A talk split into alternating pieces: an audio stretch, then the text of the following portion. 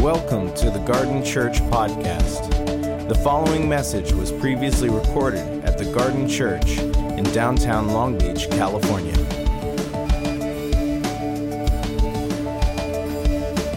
I want to begin with a story of, my, of one, of my, one of my daughters. I have three daughters. My eldest daughter is, is Grace. She's five years of age. We have a son, Joseph, and then two twin daughters, Eden and Anna.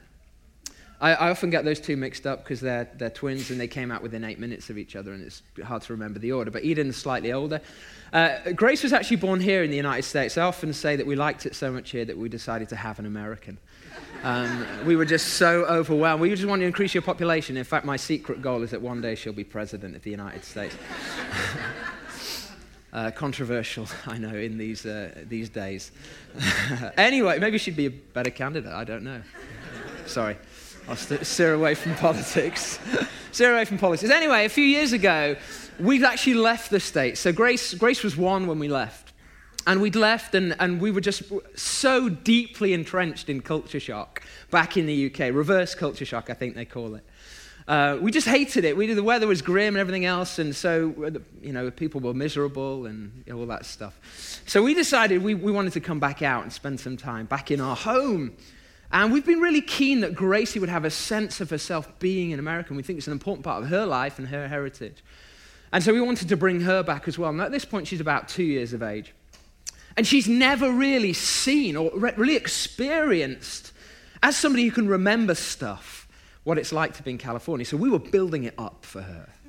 We were like, Gracie, it's amazing, California. The sun's fantastic. And there are these things in California. They're called beaches. And she's like, Are those the things with like sharp stones on? When you, when you walk, you fall over and it's miserable and it's cold and it's wet. No, I said, No, those are British beaches. They're different in California. Life is completely different in California. It's wonderful in California. So we told her that when she got to the beach, she'd be able to build a sandcastle. It would be wonderful. And so we took her that pretty much the first day on our trip here. We took her to our favorite beach, Crystal Cove Beach. There's a, a restaurant there. Really, why we like the beach is the restaurant. And so we used to hang out there a lot. And so we, as a kind of trip of nostalgia, we took her there. Now you park your car in the parking lot, Crystal Cove Beach. You have to walk down quite a long um, sort of walkway, asphalt walkway. Now I'd, you can, you know, get a, a bus down, but it costs like two dollars. So I'm cheap. I didn't want to do that. So we're walking down with little Gracie, and as you walk down, you reach the end of the asphalt, and you, you're probably about 50 yards at this point from the beach. Yeah, you can almost you can smell the sea. You can smell the sea by this point. And as you're about 50 yards away, the restaurant's there on your right, and it, the asphalt changes into this dusty path. Dust, really, sand dust on top of rock. Now, Gracie, as soon as we hit this path, drops to her knees, grabs her shovel, and her bucket and starts trying to fill the bucket with the dust. She's never seen a beach before. She thinks this is a beach. She thinks this is all there is. We're just kind of, Gracie, no, there's more. If you just stand up, walk 50 yards, you can experience the fullness of the beach. All that the beach has to offer. You're kind of on your knees rubbing your knees in this rocky sand, this dusty rock. But there is more for you. There are millions and millions upon millions of grains of sand 50 yards down. If only you would walk that way. And as I've been thinking about that story, and it's something that Amy and I have talked about a number of times, I thought it's actually not a bad parable, is it, for the Christian life? Many of us have that experience at different times in our faith of feeling like we're not experiencing the fullness of all that God would have for us. It's as if we're like Gracie, like kneeling down, trying to dig our best, give it our best effort to make this work. The sense I have, what I want to speak about this morning is the fact that there is, in fact, more for us. There is always more. We can say that with confidence theologically because God is infinite. We can never exhaust the riches, the, the wonderful riches of His grace poured out for us, given to us in Christ Jesus. We can never get to the end of the greatness, the grandeur of God, the goodness of His love, the blessings of His favor, the riches of His friendship and His kindness. We can't reach the end. You know that old song? I don't know if you sang it here. Jesus' love is very wonderful. You know that one? No? Kids' song? Started a bit high, didn't I? yeah. I'm going to carry on. So high, can't get over it so low. Join in with me if you know it. Can't get under it so wide, can't get round it. Oh, wonderful love. Oh, wonderful love. There you go. There's the song. You can't get round it. You can't get over it. You can't get under it. It's, it's too big. So high. There's always more of God. There's always more to be experienced. But sometimes we don't experience the fullness. Last week we talked about one way of looking at relationship with God, of even the, the whole history of the cosmos, as being God's invitation to friendship. And that through Christ Jesus, God has, has made right what was made wrong in the garden and has offered us freedom and friendship in Christ Jesus. We said that that was characterized by his favor that as his friends were invited into receiving his favor, knowing his favor, that he truly is for us, that we can experience intimacy with God, and that we can truly experience freedom in God. Freedom, in fact, to be drawn into his purposes, to become the kind of people that he intended we would always be. We also talked about the obstacles that we experience guilt, fear, and shame, and how they turn us in on ourselves.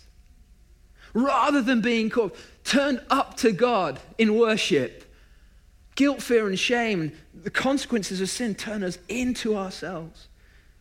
And therefore, we don't experience the fullness of the life that is truly life. Now, Jesus says, we looked at this last week, in John chapter 15. Jesus says we're called to be his friends, but just before he does that, in verse 14, he says, You are my friends if you do what I command you. What I want to talk about more this morning is that connection, that intimate link between experiencing the fullness of life in Christ Jesus, which looks like friendship, which looks like favor, intimacy, and freedom, and doing what he's commanded. In other words, a life of faith a life of risk. And what I want to suggest is that as we step into risk, so we experience the freedom, the blessing, the favor of his friendship. But there are obstacles. Those obstacles are fear, guilt, and shame. The obstacles are sin. That's the obstacle, of course, the simple obstacle to his experiencing his life. There's an Anglican confession. Now, I'm just going to front up with you right now because I don't want us to go too far in our relationship without you knowing this. I'm Anglican. I was just ordained. It's just a confession. There you go. That's the family into which I've just been sort of joined. And there's this beautiful confession. You know, when we come together as God's people, before we take communion, we'd say these words. And we'd confess that we've sinned, and these three things through ignorance, through weakness, through our own deliberate fault. Isn't that great? Through ignorance, through weakness, through our own deliberate, fault. And as I look back on my life and my struggles to experience the life that's truly life, in my own experience, I find that any one of those three at any given time, sometimes all three at the same time, are operating for me. Ignorance, weakness, our own deliberate fault. They're the things that stop us from experiencing the life that's truly life. Stepping out in faith, they stop us. And actually, as we look at the scriptures, we find we're not alone. The disciples, Jesus' disciples, have always struggled in these ways. John chapter 20, if you want to open your Bible, f- feel free to do that. Again, John is the fourth book in the New Testament, the fourth story, probably, well, in terms of how it's arranged in the Bible, probably in terms of when it was written as well. But in John chapter 20, about five chapters on from where we were last week, as we looked at what it means to be a friend of Jesus, Jesus appears to his disciples. I, I just want to use this as an example of what it means to live in ignorance, weakness, and our own deliberate fault. And he appears to the disciples, and, and poor Thomas, poor Thomas isn't there. You know, doubting Thomas is unfortunate name. And Thomas is missing. Verse 19 is what this is what we read. On the evening of that first day of the week, when the disciples were together, with the doors locked for fear of the Jewish leaders, Jesus came and stood among them and said, Peace be with you. By the way, that is what you'd need to hear. If you were in their situation, what you'd need more than anything else is peace. This is what Jesus wants to bring to his people. This is what it means for him to, to bless his people with his presence, is to offer his peace. Verse 20 After he said this, he showed them his hands and side. The disciples were overjoyed when they saw the Lord. Again, Jesus said, Peace be with you. As the Father has sent me, here's their commission I'm sending you. And with that, he breathed on them and said, Receive the Holy Spirit. If you forgive anyone's sins, their sins are forgiven. If you do not forgive them, they're not forgiven. Now, Thomas, also known as Didymus. Now, if my name was Thomas or Didymus, I'd also choose Thomas. It's a much better name. One, apologies to anyone called Didymus here. One of the twelve was not with the disciples when Jesus came. So the other disciples told him, We've seen the Lord. And Thomas is like, Yeah, right. But essentially, that's a paraphrase. But he said to them, Unless I see the nail marks in his hands and put my finger where the nails were, put my hand into his side, I will not believe. Thomas, poor Thomas didn't get the invite. Maybe had a calendar clash, a scheduling conflict. You know, Thomas was down the pub with his mates or having a coffee down at Starbucks, whatever it was back then he was doing. He was doing something else. Maybe too much prayer. He just tapped out. He's like, I just need a break. He went somewhere else. Jesus shows up. He missed it. And Thomas does probably what most of us would do, and probably what all of those disciples would have done as well. He doesn't believe, he can't see, he can't really understand. It's all too big for him. Ignorance. He misses it because of ignorance. I mean, any one of those disciples were out of that room at that time. I'm sure they'd have responded in a similar way. Sometimes we miss the life that's truly life. We can miss out as well because of our ignorance, because we don't really understand the life that God is calling us to. Maybe nobody showed us. Maybe it was never explained to us. We just we can miss it. We think that the sand, we think that there's no such thing as a beach. We think it's all pebbles or it's all rocky, dusty land. Thomas is an example for us of that ignorance. But it's not always ignorance, maybe it's weakness. Thomas clearly has some kind of weakness in his outlook, or you might say his worldview. Thomas is, I think, the first materialist. Materialist is someone that says all that is has to be, all that is real must be seen or, or gathered through some, one of the senses. In other words, if it's real, I've got to touch it, I've got to smell it, I've got to see it, I've got to hear it. And if it's not, I don't believe it's real. Thomas is really a materialist. There's a, there's a, there's a missing piece in his worldview. He's kind of trading on a misconception of reality. Problem with Thomas's attitude, he thinks that experience comes before faith. That can be true, but often it's the reverse. Faith leads to a greater experience. Thomas wants a new experience, but in order to get a new experience of God, he needs to, and we need to find a greater obedience to God. It's the obedience that leads into, oftentimes for us, a greater experience. He's weakened in his worldview, he's weakened in his faith as well. He just can't, he can't even believe in a world where things like resurrection happen. Maybe you're in that situation right now. Maybe in your life, in your relationships, in your marriage, in your friendships, in your work situation, or in your church life, maybe your own spiritual life. It just feels like there's deadness. It just feels like there's barrenness. You know, we singing that song earlier, you never run dry, you never run dry. And you, you feel like you're in the wilderness. You can't believe those words. Your experiences has, weakened you. We all go through those times. The Spirit of God wants to provide strength to you this morning, he wants to comfort you. He is the comforter, the counselor, the one who comes alongside to join with us, to give us Jesus' power. Obedience leads to greater experience. I want to tell you a story about a, my, my cousin, uh, who leads a church with his wife, who's Amy's sister, that's all very confused. It's all legal. I, I, I assure you it's, it's legal. It's, at least in the UK, it's legal. and um, they lead a church, and, and they were kind of one Sunday, probably about three or four weeks ago, giving this impassioned charge to the church, saying, Hey guys, come on. This week, if you hear the Spirit of God saying something to you, go for it, risk for it. Encourage you, I challenge you to do that. And doing probably what pastors all over the country do when they do that sort of thing. They're, please, Lord. Like crossing the fingers and praying their best prayers at the same time. Please, Lord. Show up for our church. And then this guy, uh, whose name was Sam, was in a park and he just thought he'd test this all out. He felt like while he was walking in this park, he just felt like the Spirit of God said to him, Hey, go to that coffee shop. So he's in the park, he goes to the coffee shop, he sits down. And as he's sitting down, a guy walks past him, and as this guy walks past him, Sam just, this name drops into his head. And he's not particularly familiar with doing ministry or doing stuff like this, but he's just kind of willing to, to check it out. So this name, Daniel, comes into his mind. And so in that moment, Sam's like, wow, that's interesting. Daniel? I don't know. What should I do? This guy's just walked past. Daniel? I don't know. And he does probably what I would have done. He buries it. Just like, oh, I think any more than that, Lord. Um, I don't know about you, but in those moments where I think God's speaking, what happens to me is the blood immediately just leaves my head and most of the top half of my body, and then I just thought, it's all just like there, you know? And probably Sam's experiencing that, and he hears Daniel, but it's, it's just not enough. Anyway, this guy walks off, and and then Sam, as he's sitting there, gets this kind of vision in his mind. And there's a man in the middle of the vision, Daniel, and there are lions prowling around him. And in that moment, he's like, oh my gosh, I, I think I've got to say something. By, the, by now, this guy's like, well, I don't know, 100 yards away or something.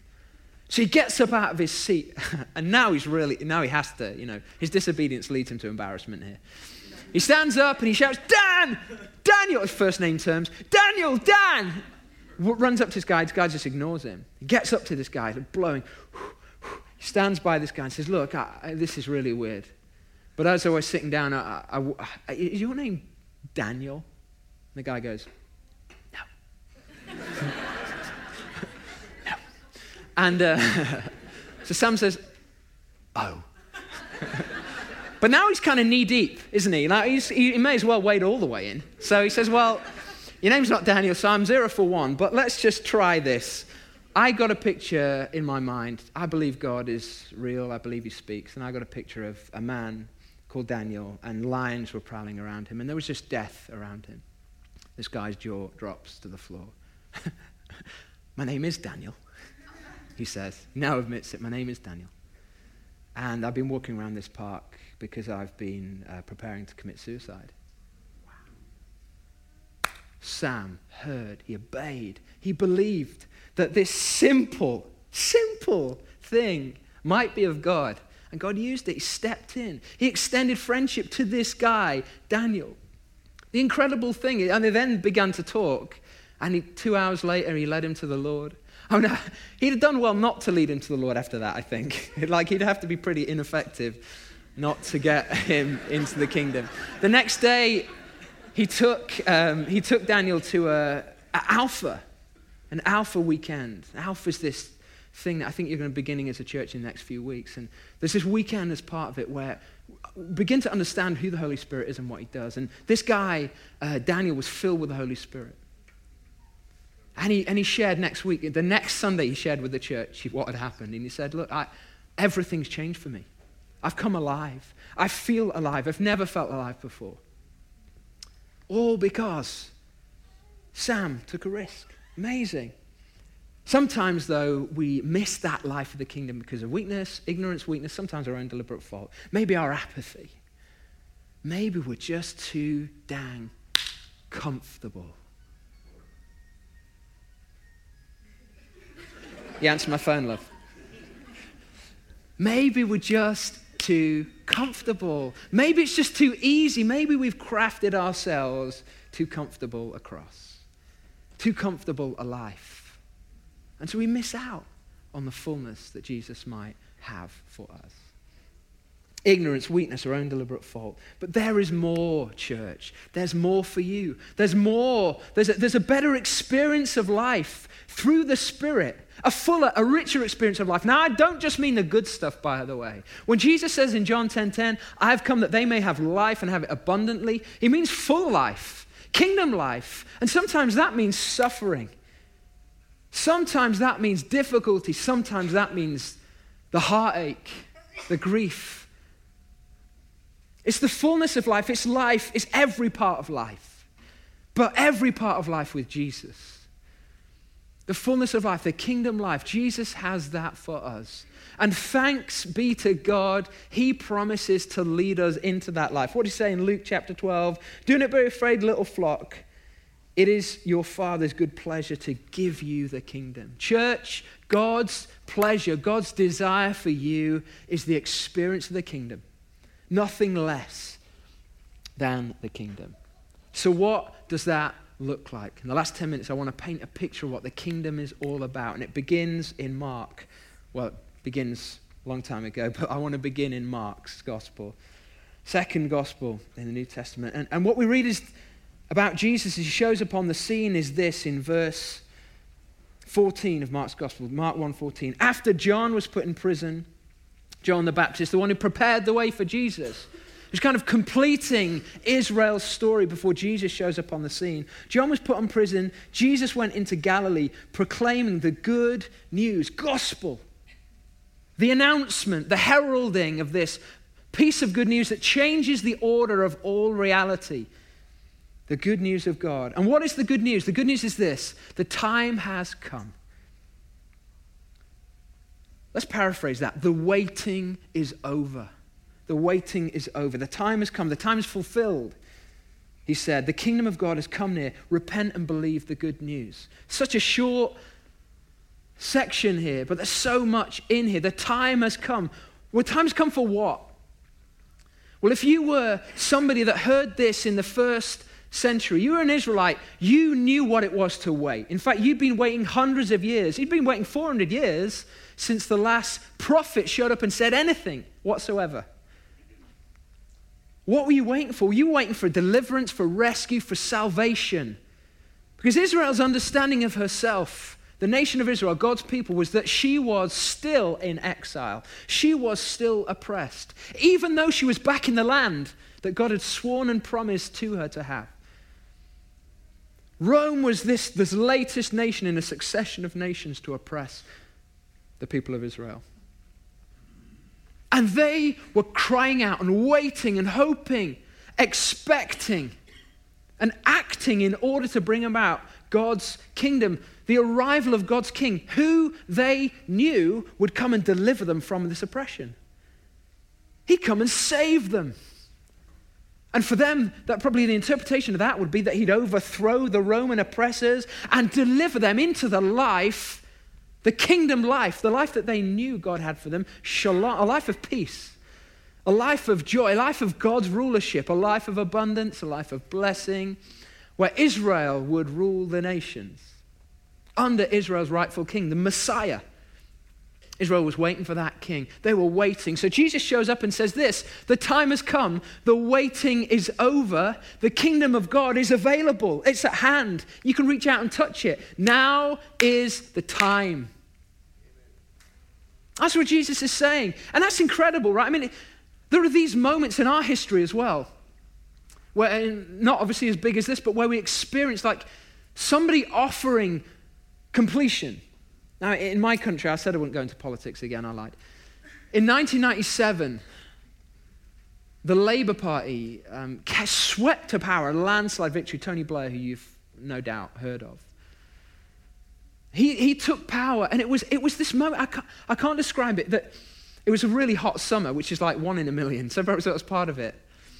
The year before, we'd done actually quite well at soccer in a tournament. That never happens either. And there was like all these things came together, and there was this message of hope. Blair carried with him this message that things could be different. We'd just come out of recession, just a new hope. I, was here in 2008, and Obama again offered that same sense of hope, didn't he? It was, it was messianic. And there was a tangible sense in my country in 97 of like, things are going to be different. you remember when Prince, Prince George was born? I don't know if you, you covered, that was covered here. Probably fans of Downton like, yeah, all right, I remember that.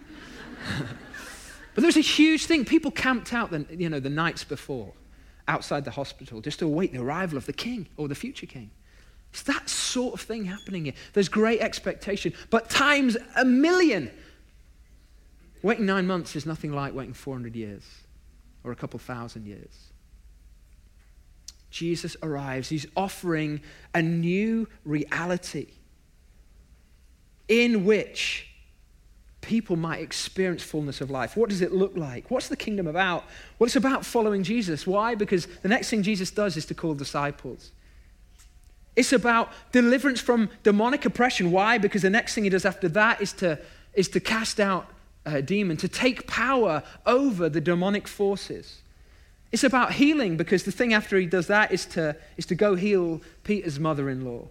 It's about prayer. It's about new intimacy with the Father. Jesus then goes to pray. It's about healing of, of social, uh, for social outcasts. It's about bringing them in because he then goes to heal a leprous person. It's about forgiveness of sins. It's about drawing us into the, the heart of God again. That's, this is what the kingdom's about. Now, for the Israelites, it was easy for them to miss Jesus because they'd expected somebody who was going to overcome military oppression coercion. And the only way to overcome violence, surely, is, is to bring more violence. Yeah, Jesus has got his eyes trained on another enemy, the original enemy. He's come after a different kingdom the kingdom of darkness, the kingdom that truly oppresses us all, the kingdom that quashes and squelches life within us. Jesus has come after Satan. And he overcomes the kingdom of Satan, the kingdom of darkness, on the cross. Riding into Jerusalem, not on a horse with an army, on a donkey in the back door with a ragtag group of disciples. An upside down kingdom. But a kingdom that we've all been invited to share in today. A kingdom of peace, a kingdom of shalom, a kingdom of the presence of God a kingdom of forgiveness, a kingdom where there's a second chance and a third chance and a fourth chance, a kingdom where no relationship is too far gone, where God might not bring about his reconciliation. A kingdom where no situation is so hopeless that God could not come in. A kingdom where no sickness and no suffering is, not, is, is, too, is too deep, is too messy for God to climb down into it in the person of Jesus and share in it with you. A kingdom of life, a kingdom of friendship, a kingdom of favor and blessing, kingdom of the cross and the resurrection. This is the life, church. And we play our part. We experience that. We step into that by risking our all for that. we don't tiptoe away into that kingdom. Greater love hath no man than this, than he'd lay down his life for his friends. You are my friends if you do what I command you. It's, a, it's an entering in through risk, through abandonment, through surrender. What would it look like for us to live that surrender? What would our response be to that kind of kingdom? Jesus offers us those words repent and believe the good news. Now, we've been trained to think repentance is about confession. Now, I'm not saying repentance is entirely divorced from confession. Sometimes when we repent, we have to do some confessing. Always, in fact. But it's more than just confession. Repentance is actually about a total reordering of all of your reality on the basis of a new truth. Repentance, true repentance, is about completely reordering everything that counts. You know, when I married Amy, I had to repent. I had to reorder my life. I couldn't, I couldn't do the things that I did before. I couldn't watch football all day on Saturday. I couldn't do it. I, I would have liked to, if I'm honest. Shut your ears, love. But I had to change my way of thinking, and I had to change my way of behaving. Because I was stepping into a new identity and a new reality. I had responsibilities. Uh, uh, this was quadrupled, a thousand times the case when we had a child. and when we had twins, let me tell you, that repentance almost killed me. I had nothing left to repent of. There was nothing left to repent. I was just dead.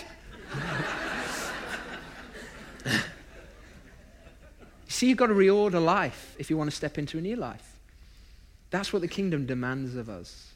The kingdom demands that we offer everything to Jesus. Say, you, all right, here it is. You, you do it then. You build it. Repent and believe.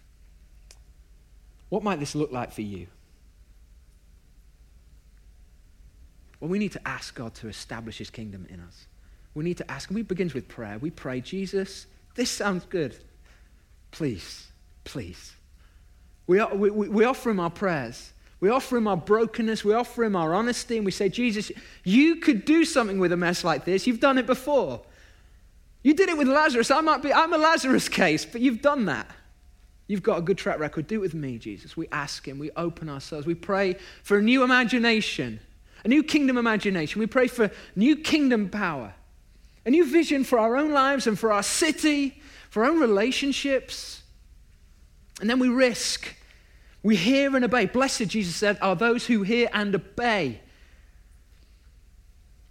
We hear him say, get connected at church. And we say, all right, I'll take that risk. We hear him say, forgive that person. And we say, all right, Lord. It doesn't feel like the right thing to do. But because you say so, I'll do it. We hear him say, reconcile yourself with that person. We say, well, they've wronged me. And he says, reconcile yourself with that person. We do it. We hear him say, speak to that person about me. Take that job. Refuse that job so you can stay in the place I've called you. Whatever it is, it's a, a million different things for a million different people. But we hear and obey and we risk and as we risk, we see his kingdom come, we experience his intimacy. What would a church look like who were committed to this risk, this life of the kingdom? What could a city look like? If an army of disciples like you stepped into greater risk. Thank you for listening to the Garden Church podcast. For more information about the Garden Church, visit thegardenlb.org.